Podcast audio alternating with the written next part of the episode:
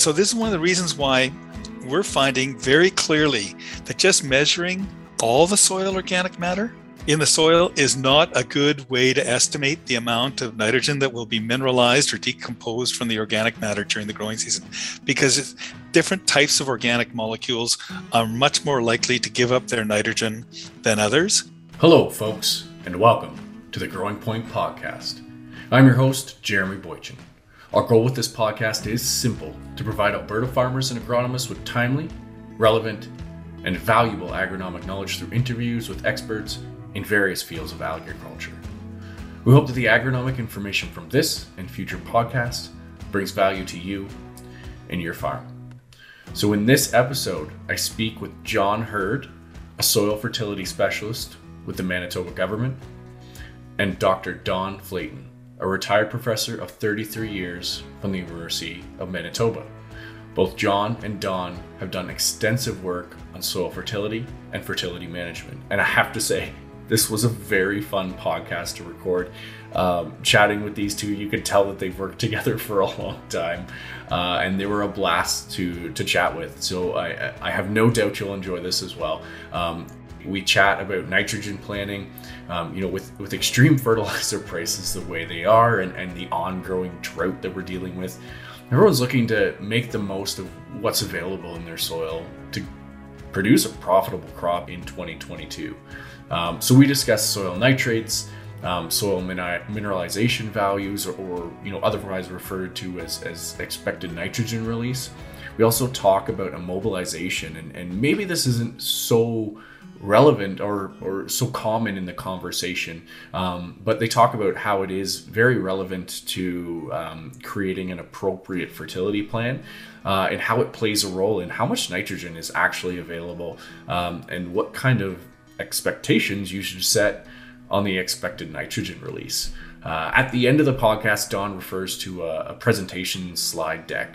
If you're interested in seeing that, you can reach out to me directly, jboychin at alberta wheat barley dot com, uh, and I will send that over to you. Um, but yeah, this was this was a fun podcast, so I, I hope all of you enjoy it, and thank you for listening to the Growing Point podcast.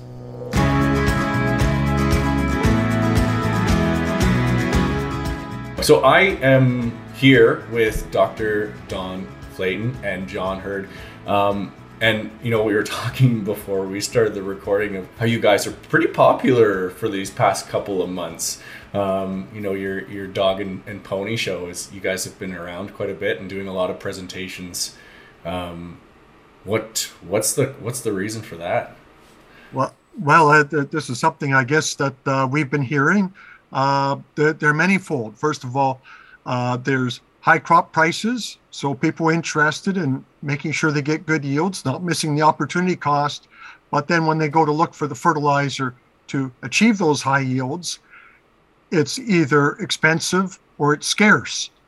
And so uh, we're thinking that people are going to look at ways to be very efficient. They want to continue to get good yields, but they probably want to do it by minimizing uh, the amount of fertilizer they have to purchase, um, especially if it's scarce. So we see this kind of driving people towards efficiency, and maybe it's driving people towards using their imagination more. Where can I get some free fertilizer? And I think that's the kind of the premise of your what you've put us up to today. Yeah, and there's one other element I think that's very important to acknowledge, and that's the drought conditions across a lot of Western Canada um, last summer.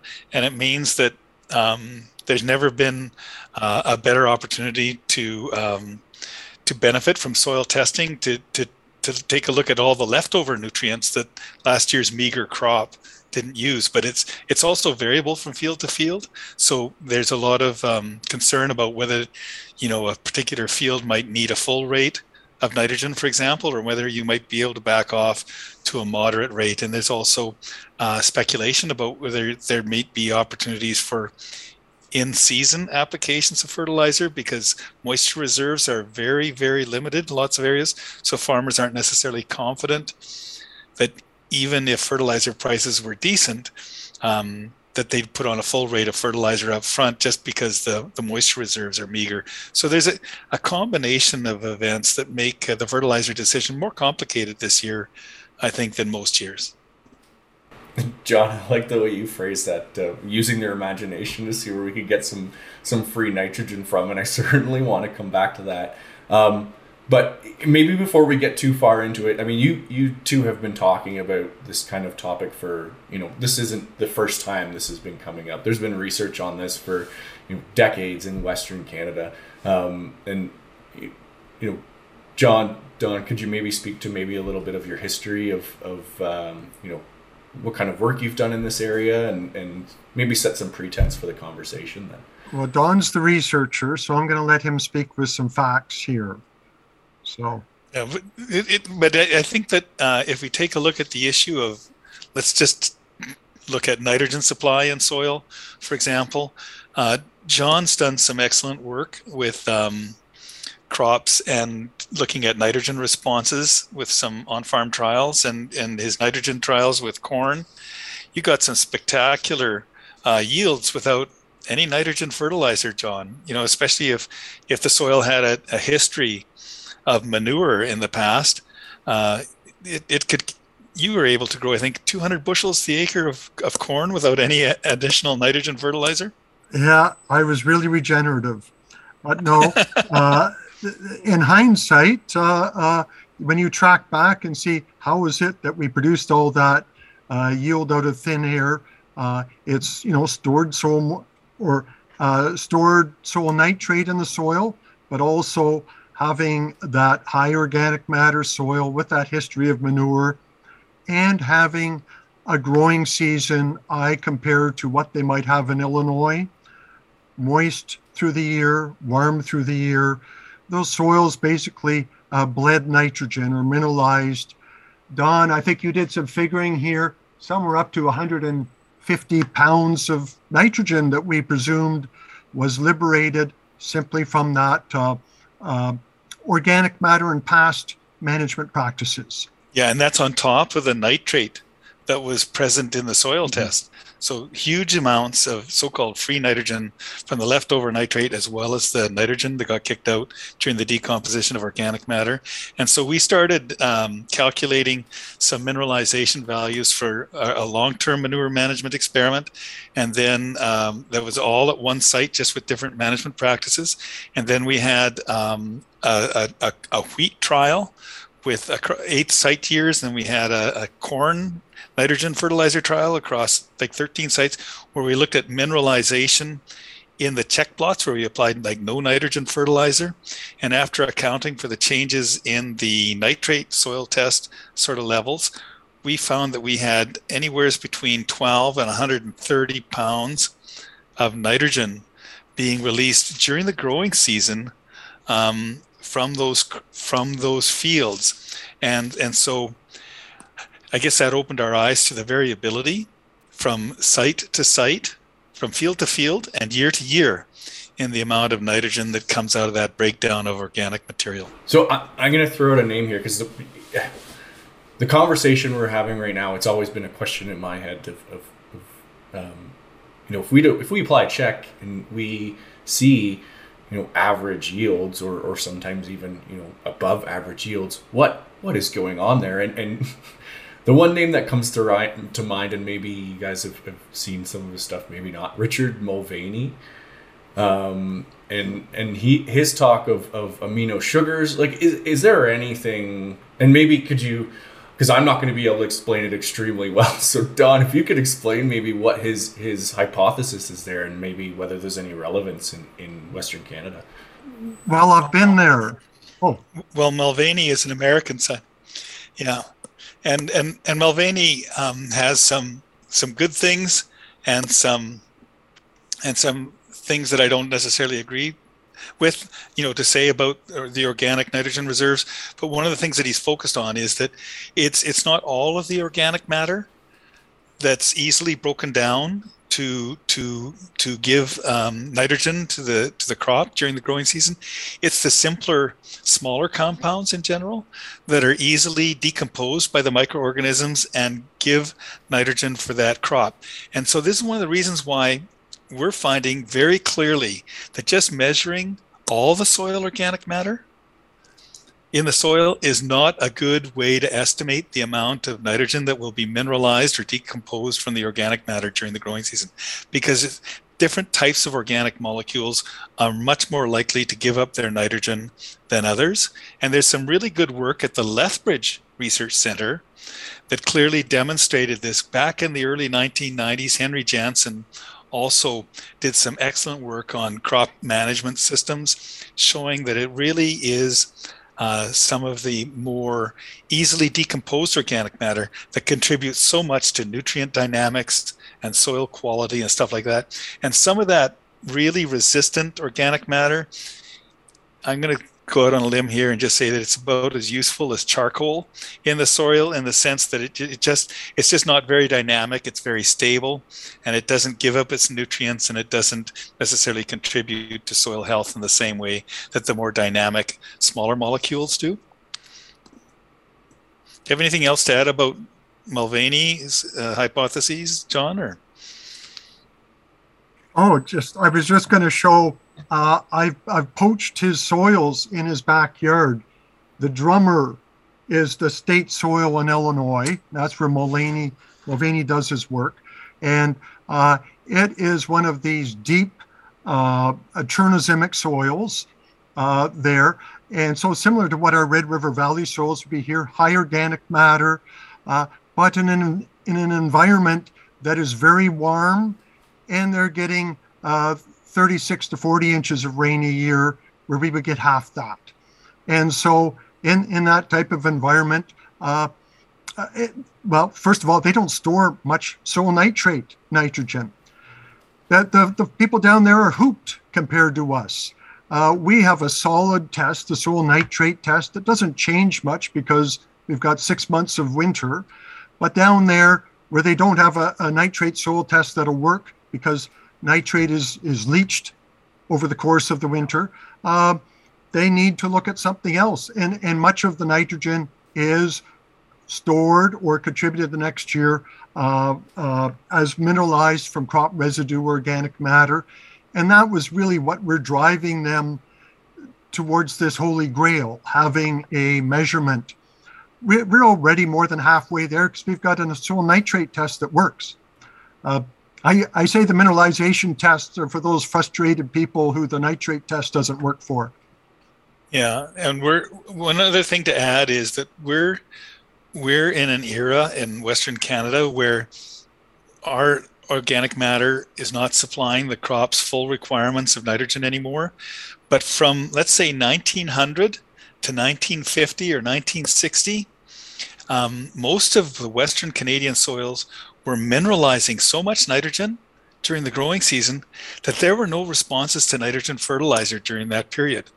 People were doing nitrogen fertilizer trials in the twenties, thirties, forties, and fifties and getting no response to nitrogen fertilizer because the breakdown or decomposition of the humus or the organic matter in the soil was so rapid and giving up so much nitrogen that the only fertilizer farmers had to add back then was like phosphate, because there was no response to the nitrogen. So, so we have a, a, a history um, of dealing with very large amounts of uh, nitrogen being mineralized from the breakdown of organic matter. But in many of our fields now, of course, that isn't sufficient on its own to supply the crop's requirements. So, so you're telling me that the fertilizer salesman in the nineteen twenties might have some similar challenges, or, or may be able to talk to the fertilizer salesman today and, and groan about the challenges of selling fertilizer. Yeah, no, that was, it was, and, and John and I have seen um, responses like this up in northern Manitoba on some newly broken land. Um, you, you, you and I saw some nitrogen ramp trials up near the Paw, where there was like sixty-five bushels of wheat per acre, regardless of whether it had any nitrogen fertilizer on it or not. And, and like you say, there was that trial on that um, manured land south of Winnipeg, just a management history difference, that it still had lots of nitrogen to mineralize. And so it is a significant contributor to the nitrogen supply in some soils. Jeremy, I just want to go back to your your notion about a fertilizer salesman in the past. Uh, when I go back and look, uh, it wasn't nitrogen, but phosphorus was recognized fairly readily as being an, uh, a short nutrient. And actually in World War Two, they rationed it uh, uh, because fertilizer phosphorus was also potentially used for munitions and things. So uh, I hope we don't come to that, Jeremy, and I'm not going to suggest it, but it's happened before. So, I mean, producers, a lot of them have probably seen soil tests at this point, or, or um, you know, maybe some of them are still able to access fields and, and pull off some soil tests. When they get a soil test, um, you know, what are they saying? What are they seeing in terms of nitrogen on that soil test? Like, what, what are the first places that a producer wants to look to get a bit of information as to what's going on? Well, the soil test will start off by, at least most tests in Western Canada, will start off nitrogen-wise with just the, the residual or leftover nitrate nitrogen that's readily available. And um, most of the soil tests that I've seen have shown very, very high levels of leftover nitrate nitrogen, because um, most of the tests I've seen are in near Winnipeg, where it was very dry, where the crops were poor, and there's a lot of nitrogen left over. I don't know, John, what have you been seeing? Uh, actually, there are localities around. I've seen uh, some from dealerships uh, a little further west from here, uh, Boissevain-Souris area, where actually some good yields and nitrate levels are where we would expect, in the thirty, forty uh, pound range. So I, I've learned that I, I can't broad brush things, but certainly the the the if the yields were good this year, the nitrate levels are maybe close to normal. But where we experience drought, those levels are extraordinarily high. Uh, uh, we've seen some here over two hundred pounds per acre on some uh, droughted out canola fields, so unimaginably high. So uh, on top of the nitrates that we get back, Um, is there any other information on, on nitrogen, nitrogen availability that producers are going to see? Well, it depends what test, who you get to do your testing. There, there are a number of labs that do what they call a E N R, or estimated nitrogen release. And so they will be using type, some type of uh, factor that they uh, presume is uh, relative to what might be released over the course of the year. And Uh, I'll defer to Don here, because Don, you've been evaluating all kinds of these, and uh, you know, you've got some interesting things that, that you found based on the, the, the recent data sets. How well did they work? In the field, none of them worked worth a darn. We didn't get any statistically significant relationships between our soil test measurements and the amount of nitrogen that actually was mineralized or released from decomposing organic matter during the growing season. And and even where we had um, soils from our long-term manure and fertilizer management trials south of the city, where we had everything growing in the same area, under the same conditions, the tests that worked in a very promising way in our growth chamber studies didn't work worth a darn in the field under field conditions. And that's because field conditions are so difficult to predict, and they're inconsistent from one treatment to another. There's a different moisture regime, for example, and and we just found that regardless of whether it was all at one site with different management history, or whether it was across a variety of sites with corn or wheat, in just in different years and different places, we couldn't find any tests that were significantly related to the amount of nitrogen that came out during the growing season. Very, very uh, disappointing in some ways, but understandable. It's a biological process, really sensitive to the activity of those microorganisms and their interaction with your organic food supply. And so just a subtle difference in moisture conditions or tillage, or like a mulch or no mulch or something like that, can make a, a big difference. And and we just have to respect that. How are, and maybe each lab is doing this a little bit differently, but how are the labs actually making this estimate? What is there a certain protocol to to assess um, the estimated nitrogen release? I don't know. Uh, John, do you know what the magic formulas are? Uh, well, I, I know what the one is that was printed in our book, uh, it, which... you know, we're kind of taking out because it just confuses people. But uh, one time it's a, a certain number of pounds of nitrogen per percent organic matter.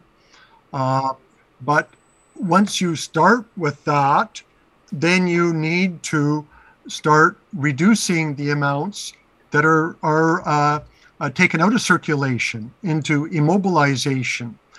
And so once you start adding from Peter, then you start taking away for Paul. Uh, uh, you have to take away what uh, nitrogen might be immobilized in, in residue breakdown in straw, but even what uh, immobilization takes place of fertilizer nitrogen we put on. And and Don, you have some facts and figures on that. Right, right. We could we couldn't we couldn't explain more than eight or eleven percent of the variability in nitrogen release from the soil by simply analyzing the soil's organic matter. In our in our in our tests across various site years for our corn trials and our wheat trials, that means eighty-nine to ninety-two percent of the variability was a mystery, and we couldn't explain it with just a soil organic matter analysis. And it's because of environmental conditions, because not only do you have to understand what components are making up that organic matter, and like we talked about earlier, you know, are those simple, easily degradable, decomposable compounds, or are they resistant charcoal-like compounds? You also have to be able to predict the weather. And if I can predict the weather that accurately, and not only crop growth conditions, but soil organic matter decomposition, I would be a very, very wealthy retiree right now, because I'd be making all my money on the uh, markets and, and and and wouldn't have to worry about um, my my university pension. Anyways, the bottom line is that, that this is very difficult to predict. So one of the tools that I think is underutilized in evaluating the amount of mineralization in a field or in a management zone is using the fall soil test for nitrate as as as an audit to evaluate whether you may have over-fertilized that field or that management zone within the field. In other words, if if I, and we we actually, have, we've had this happen, we've collaborated with a farmer in the Winnipeg area, and he thought that this one part of his field on the south side of this river, um, even though it had been managed the same way as the rest of the field for the last uh, twenty years, he said there was something different about that land. And and it, even it's it's the same soil type, but we found that that part of the land had huge amounts of leftover nitrate nitrogen in it after growing the same crop as the rest of the field, and and we suspect that it was a difference in management history, that it was kicking out all this nitrogen from organic matter, probably because it had a history of either manure application or, you know, perennial forages for a longer period of time before it was broken or something like that. But we see differences from field to field and management zone to management zone in the amount of nitrogen that's released. And, and, and if you sample those fields and those management zones carefully every year, you can monitor for those places where there's extra nitrogen coming out of that organic matter and adjust your fertilizer rates downward accordingly. And that's what we did in our long-term manure site.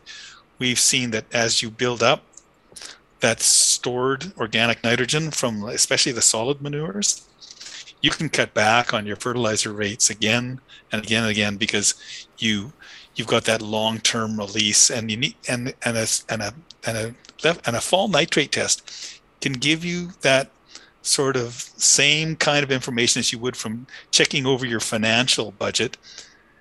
At the end of the year, you can check over your nitrogen budget at the end of the year and see if, if your budget was on track. Is this lack of understanding of how much nitrogen is going to be available through the season, is that because we don't fully understand or are aware of all the processes that would contribute to that? Or are we aware and it's just too complex of a process to predict? Well, I'd like to I'd like to jump in on that and say that one of the things that's working to keep it simple is that when we talk about the amount of nitrogen released from organic matter by mineralization, and we consider that in our fertilizer rate calculation, we also need to consider the other side of the ledger. And that is the tie-up of our fertilizer nitrogen through the reverse process of immobilization, where the microbes make organic matter out of our nitrogen fertilizer. And in some uh, really, I think, um, important trials uh, at the University of Manitoba in the late seventies, they used a stable isotope labeled fertilizer to measure how much nitrogen fertilizer was being tied up in a year. And they, they banded the fertilizer underneath the crop residues to, with a good, efficient way of doing it. But they still ended up with fifty percent of the fertilizer being tied up in the soil through immobilization and other processes. So let's say that your average rate of fertilizer in Western Canada is one hundred pounds an acre, and fifty percent gets tied up because it's banded underneath the crop residues. You're having, uh, you have about fifty pounds of N that's being tied up through immobilization.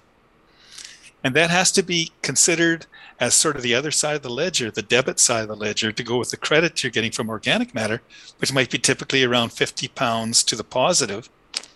So you have fifty pound credit from mineralization of the breakdown of organic matter. You have fifty pounds debit from the tie-up of the nitrogen fertilizer. They cancel each other out.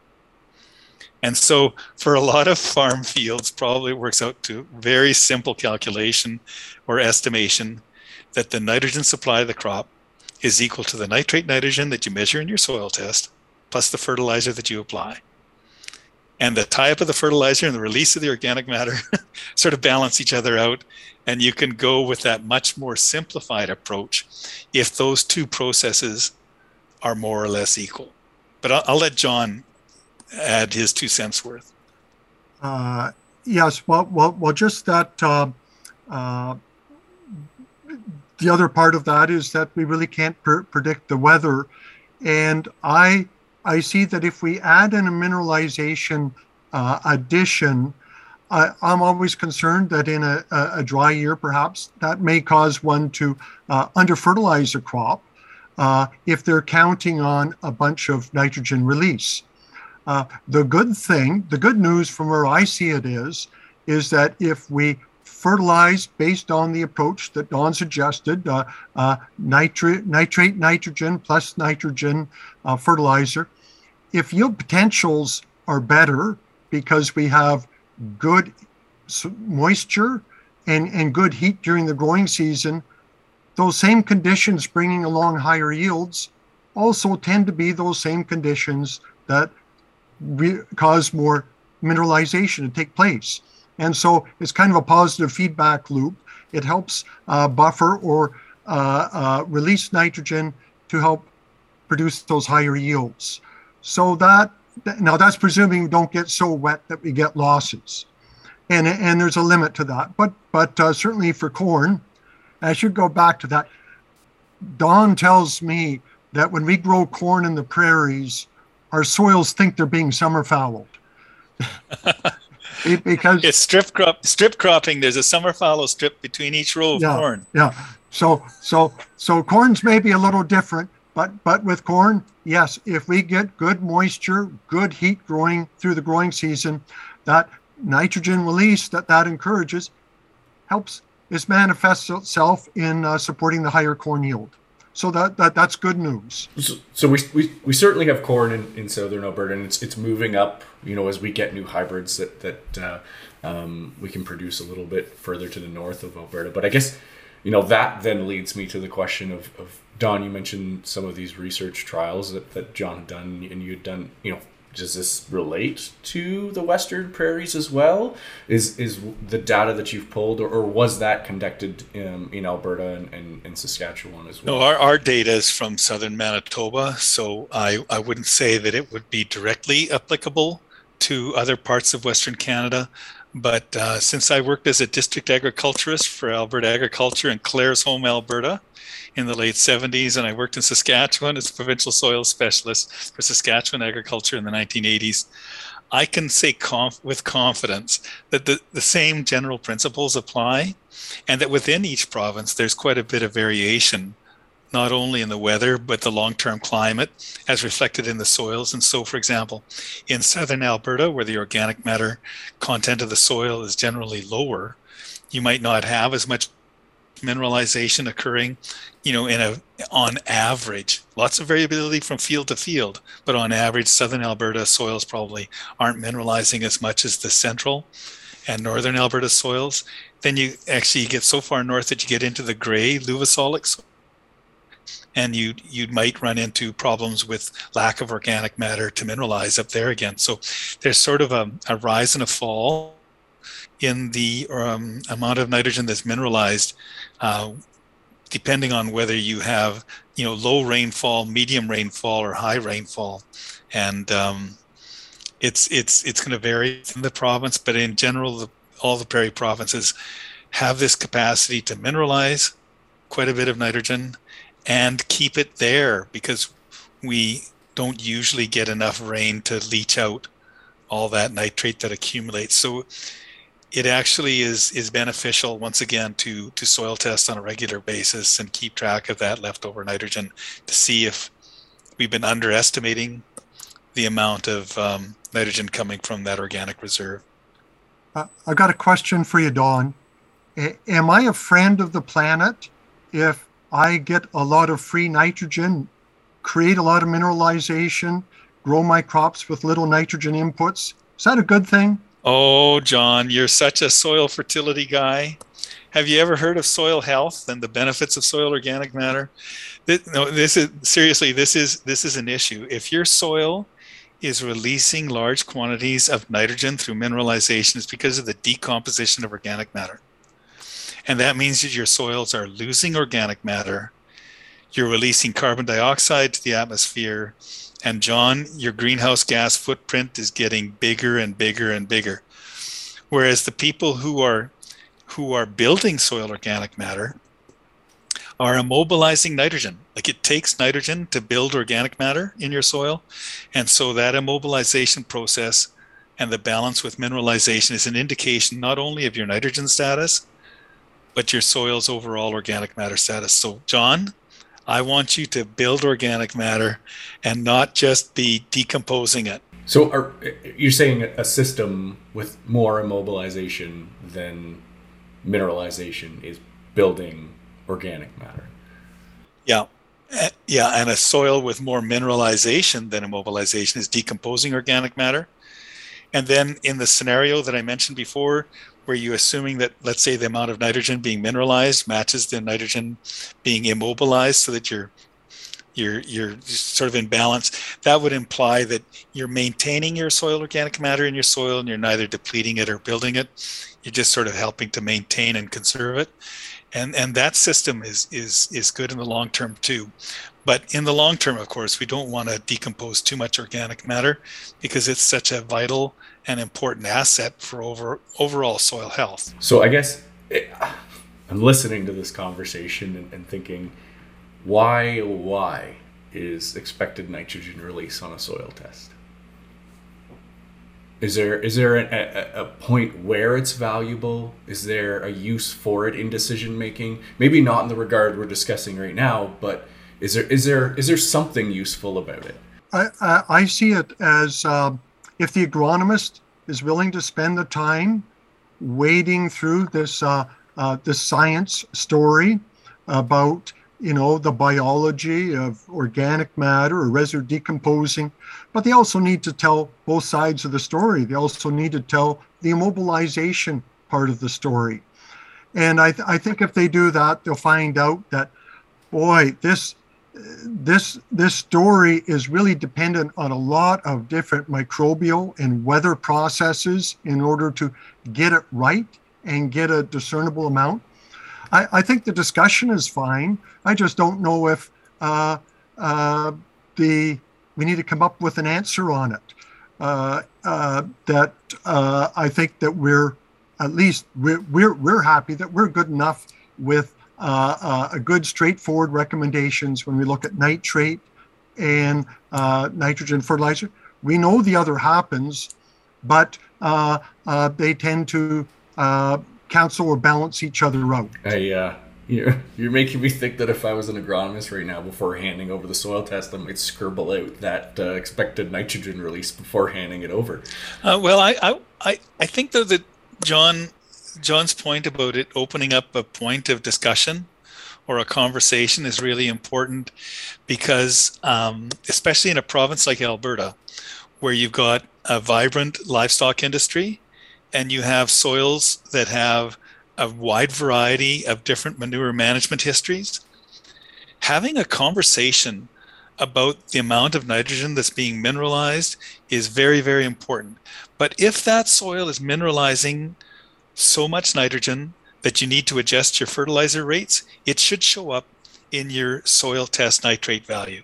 In other words, if that soil has this manage, this manure history, it's kicking out extra nitrogen, and then you find out in your soil test that you've got seventy or eighty pounds of N left over instead of what you're expecting, thirty or forty, then that means that maybe that soil, if it does this on a regular basis, needs less nitrogen fertilizer than another field, because it's got that ability to release nitrogen. So if if the E N R opens up that conversation, that's a good thing. But like John mentioned, there should be an E N I figure as well, expected nitrogen immobilization. And you should be putting in there probably like fifty pounds an acre on average to counterbalance, you know, that one-sided point of view. It's like looking only at the income side of your, your financial statements and not looking at expenses. Do you know what I mean? It would be nice if you could just look at one side of the ledger, but we have to look at both. Yeah, that's uh, typically for my, my wife's side of the eyes of saying, Jeremy, look, we need to look at how much is going there too. Yes. Well, I, I, I think this is, I mean, there there's, and, and this goes back to that comment you made about that end of the year audit, right? Of, of you know, how much is left over? Um, am I getting more left over than I need? Uh, I guess my question that on that is, is you know, this year we did see a lot of, of secondary growth. I would imagine that that would play an impact on nitrates in the soil. How would that play a role in that decision? Go ahead, John. You've measured it. Oh yeah, yeah, yeah. We we saw that all out there, Jeremy. We saw several kind of droughted out crops or poor yields, and then with a shot of rain in late August and early September, some of these fields came back to life and uh, looked better than what we harvested.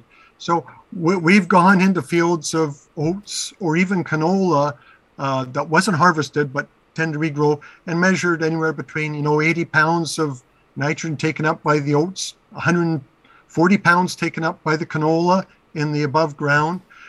Uh, if, if we were in uh, the Midwest, in environments like that, we would think that's a good thing, because that means that nitrogen's not going to get lost out the tile drains or into Chesapeake Bay or someplace. But here we're not uh, we're not thinking that we're going to lose much of that.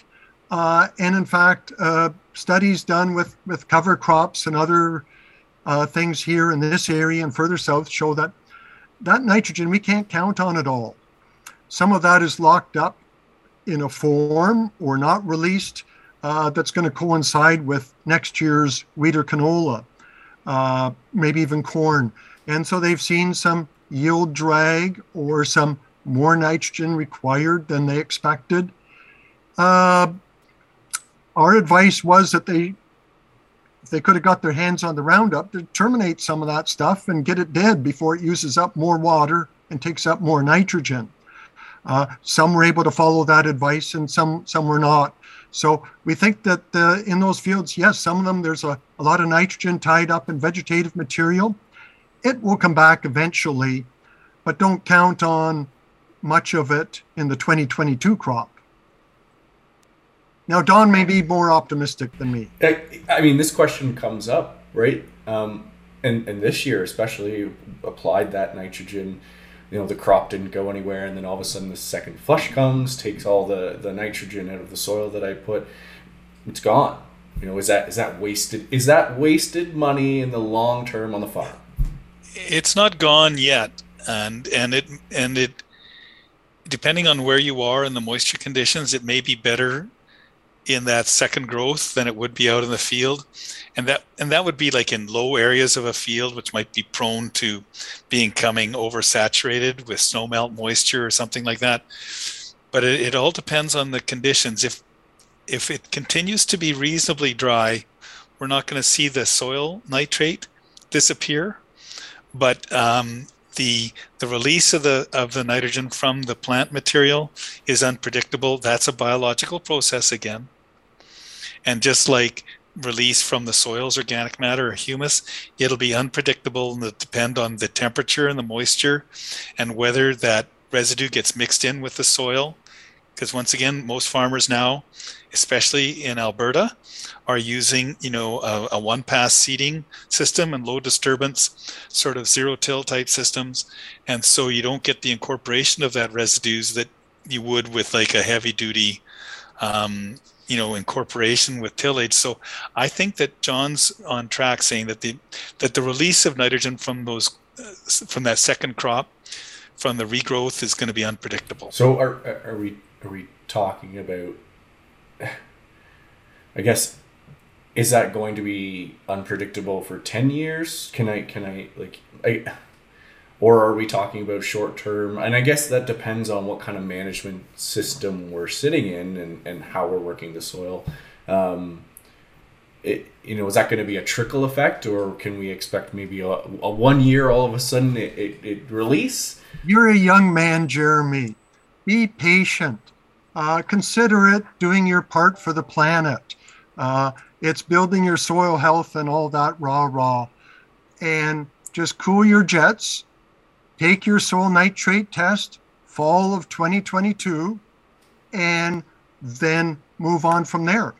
And chances are you'll detect much of it uh, by then. I'm presuming that uh, given a full year of growing season, much of that will probably have worked its way uh, through. And then you, that's the way we kind of treat manure. Hard to estimate the amount of nitrogen in manure. Sometimes you have to be patient and, and wait for it, and then start uh, uh, measuring how much it's contributing by doing some of these follow-up soil tests. Yeah, I think though that the, the, the green material, if, if, the, if the crop, if the regrowth was green, you know, going into freeze up, it'll probably decompose within, you know, several months, or at the most like a year or two.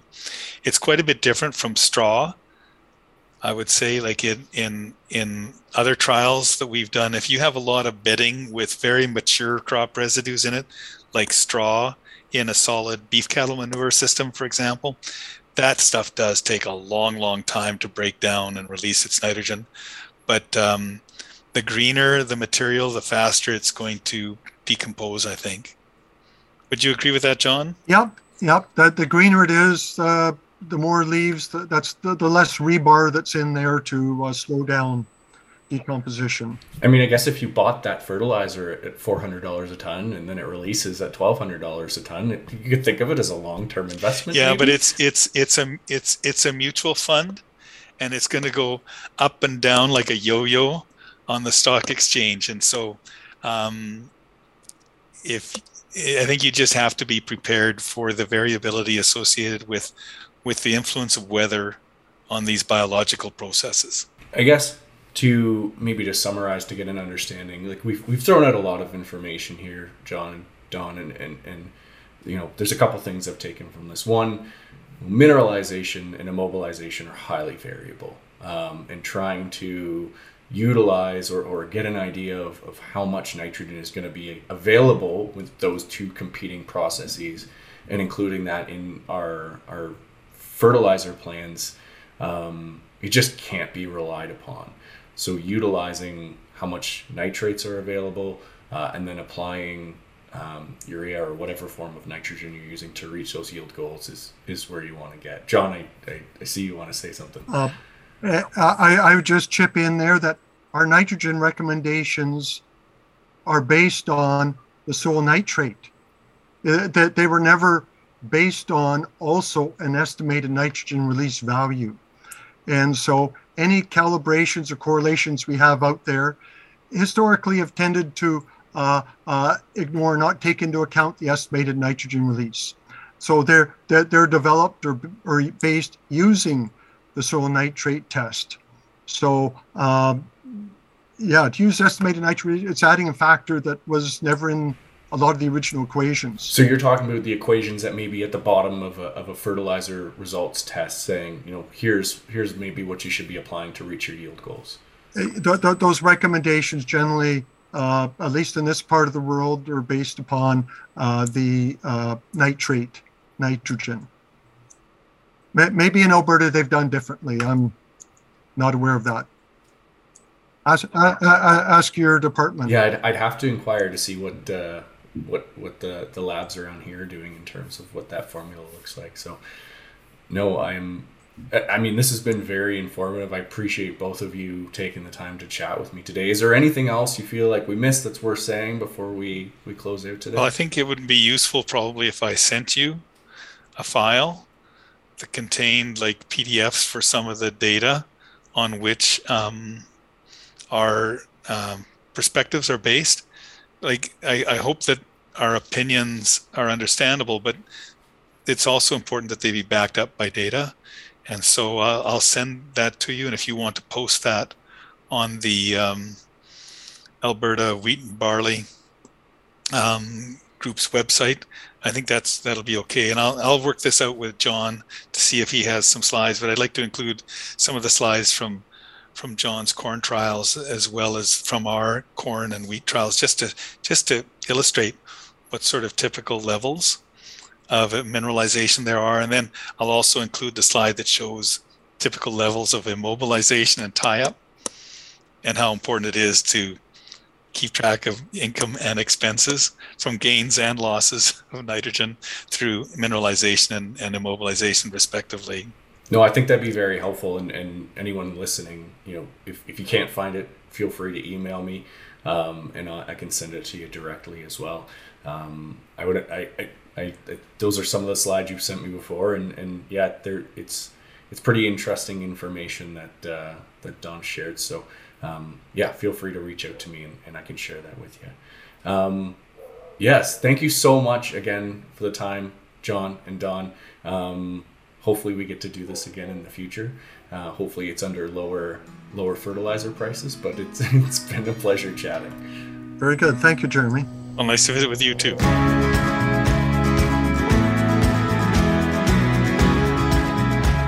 Thanks for listening to the Growing Point podcast. If you enjoyed this podcast, please take a second to rate, review, and share this podcast with all of your friends. This helps us grow and get our message out. You can also sign up for the Growing Point newsletter by going to Alberta Wheat or alberta barley dot com and sign up for our mailing list. This will help you stay up to date on all the agronomic information we share through articles, interviews, and the newsletter. See you next time.